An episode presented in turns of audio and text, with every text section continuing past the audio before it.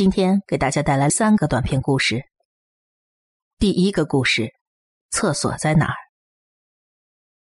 十年前，我还在读高一的时候，常常会和死党们一起去郊外的废墟躲起来偷偷吸食有机溶剂，这是很不好的一点，希望大家不要学习。那块场地是高年级的学生们发现的，也是学校的小混混一直沿用的地方。那边似乎原来是个简易旅馆，有好几个房间。房间里还留着当时的床铺，我们一般都会在深夜带上手电筒之类的过去。大厅里有一张很老旧的沙发，弹簧都已经卡住了。我们四五个人就窝在沙发上或者地上，聚在一起也没什么别的事儿，就是待在沙发上闲聊打混。听说原来在这里聚集的是学校高年级的老大，所以这块区域别人是不敢靠近的。对于当时我们这些小混混来说，那里真的是个很不错的地方。那天也跟往常一样，我们五个人在大厅里一起吹牛。天空下起了不大不小的雨，噼里啪啦的打在外面的水泥地上。这时候，傻乎乎的志明问道：“厕所在哪儿啊？”我们平常都是在外边草丛里解决问题，但是这会儿下雨了，志明显然不想出去。那个门里边没有厕所吗？小狼用手电筒照了照大厅最深处的一个门。不过这儿可没有供水啊！我们提醒志明。志明爬起身说道：“哎呀，没事儿，没事儿。”边说他边拿着手电筒消失在了黑暗之中。哦，有了，有了！那傻乎乎的声音从里头传出来。我们没再管他，继续闲聊。但是过了十几二十分钟，志明还没有回来，我们这才发现情况不对。喂，他。这也尿太久了吧？我们当中一个叫小四的小伙儿一边说一边走过去打开了那扇门，然后他脸色发青的走了出来。嗯，那个志明不在里头，不在，真的不在。你们自己过去看看。我们几个都疑惑的站起身走了过去，打开了那扇门。那应该是这里原来的办公室。两个小房间接在一起，一眼就看遍了，并不是什么厕所，而且这里只有一扇门，也没有其他出入口，连窗户都没有。我们仔细查找了置物柜和桌子底下，但就是不见志明的影子。这个情况太反常了，我们都很害怕，最后只能得出一个结论：千万不要跟任何人讲，志明就这么失踪了。话说回来，他的家庭条件应该不是怎么好。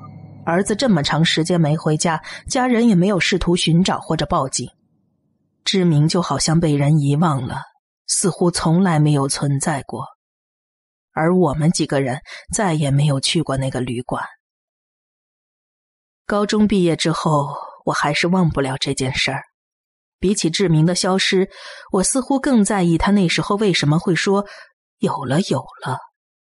这句话让我感到很不踏实，也很恐怖。事情又过去了好几年，有一天我在街上遇见了当时一起混的小四，我们约到了一家咖啡店聊天，很自然的就提到了志明失踪那件事儿。小四说，他之后有跑去问高年级的老大们，为什么那个旅馆会变成废墟。老大们告诉他，那里有好几个客人不明所以的失踪了。小四讲完之后，我一阵恶寒，而小四却头也不抬，只顾着用吸管不停的搅拌杯子里剩下的冰块。我察觉到了他的不对劲儿，我擦擦头上的冷汗，耸耸肩，让自己感觉暖和一点，又不禁问他：“你还觉得有什么不对劲儿吗？”小四抬头看了看我，似乎下了什么决心似的，把那天的事件从志明问厕所在哪儿开始，细细的跟我回忆了一遍。那个时候，我坐在离志明进去的门最近的地方，你记得吗？我回忆了一下，点了点头。我在他关上门之后，听到了很细微的说话声。哦，你说的是他说了那句“有了，有了”是吗？小四面无血色的脸对着我点了点头。但是，那好像不是志明的声音吧？第二个故事，相同的梦。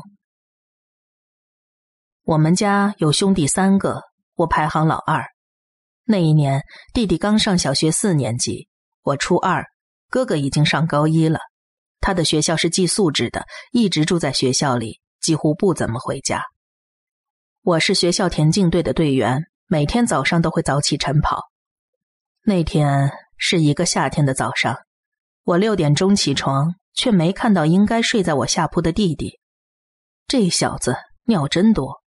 我满以为他是去上厕所了，也没管他。收拾好之后，直接出门了。然而在家门外边，我看到了熟睡的弟弟。我一头雾水，把他叫醒以后，因为赶着要去跑步，也没再管他。从那以后，弟弟就经常不见，每次都是在家里又发现他，有时候是桌子底下，或者椅子底下、衣柜里头等等地方。这件事儿。其实已经被遗忘了，时间过去了太久。但是今年正月，家人聚在一起回忆往事，妈妈突然提起了一件事情：你们兄弟几个都有梦游症。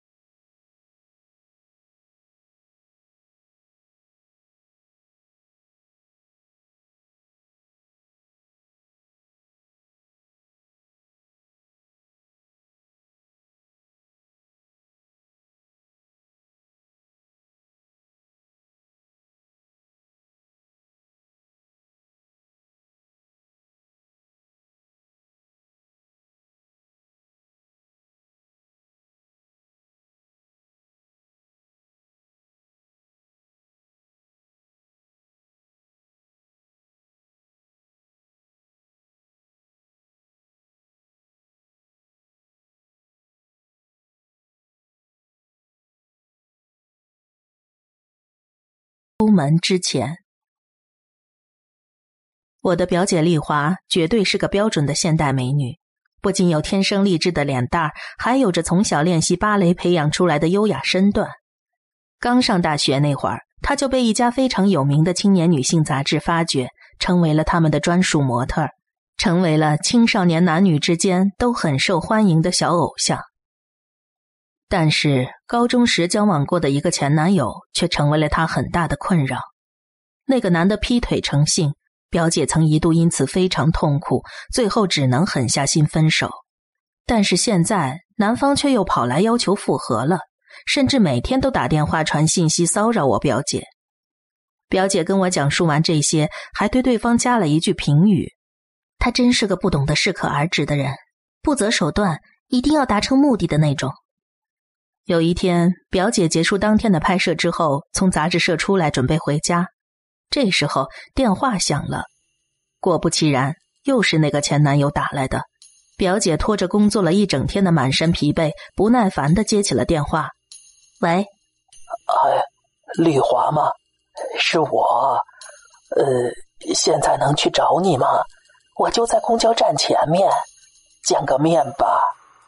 不好意思。”我今天工作很累了，明天一早还有拍摄，得回家休息了。再见。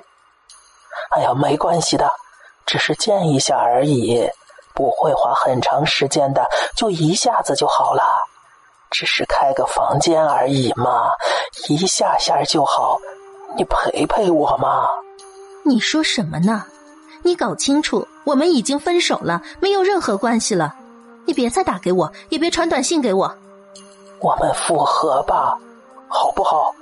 我我真是离不开你啊！拜托了，不然你至少跟我聊一聊，好不好？啊，好吗？你真的很烦人。争吵了一会儿，表姐不耐烦的挂了电话。从那天以后，几个礼拜过去，那男的竟然真的没再打过来，表姐的心情也慢慢好了起来。有天正好没有安排到她的工作，她就跟几个闺蜜约好去咖啡厅吃午餐。表姐进到车库上了车，正准备发动车子，手机响了起来，是一个没见过的号码。表姐满以为是杂志社的工作人员有紧急的事情，就赶紧接起了电话。喂，你好。电话那头却一直没有声音。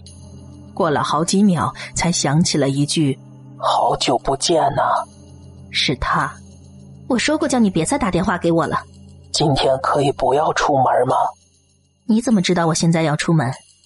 因为我爱你呀。关于你的事情，我可是无所不知的。那，你今天别出门了好吗？表姐看了一眼手表，再不走，约会就要迟到了。她愤怒的敲了一下方向盘，请你别再纠缠我了。不管你说什么，我今天都会出门的。别出门了，出门的话会出事儿的。我这么说，你还是要出去吗？出什么事儿？你说出来呀。男人沉默了，表姐嗤之以鼻的挂了电话，开始倒车出库。车子好像碾过了什么东西一样，发出一连串可怕的噪音。什么情况啊？表姐慌张的下车查看，低头看车底时，不禁倒吸一口气。车下躺着那个男人，身体被车轮碾过去，脸上全都是血，却依然看着车头的方向。表姐讲完这些，苦涩的喝了一口茶。他。是躲在我的车底打给我的。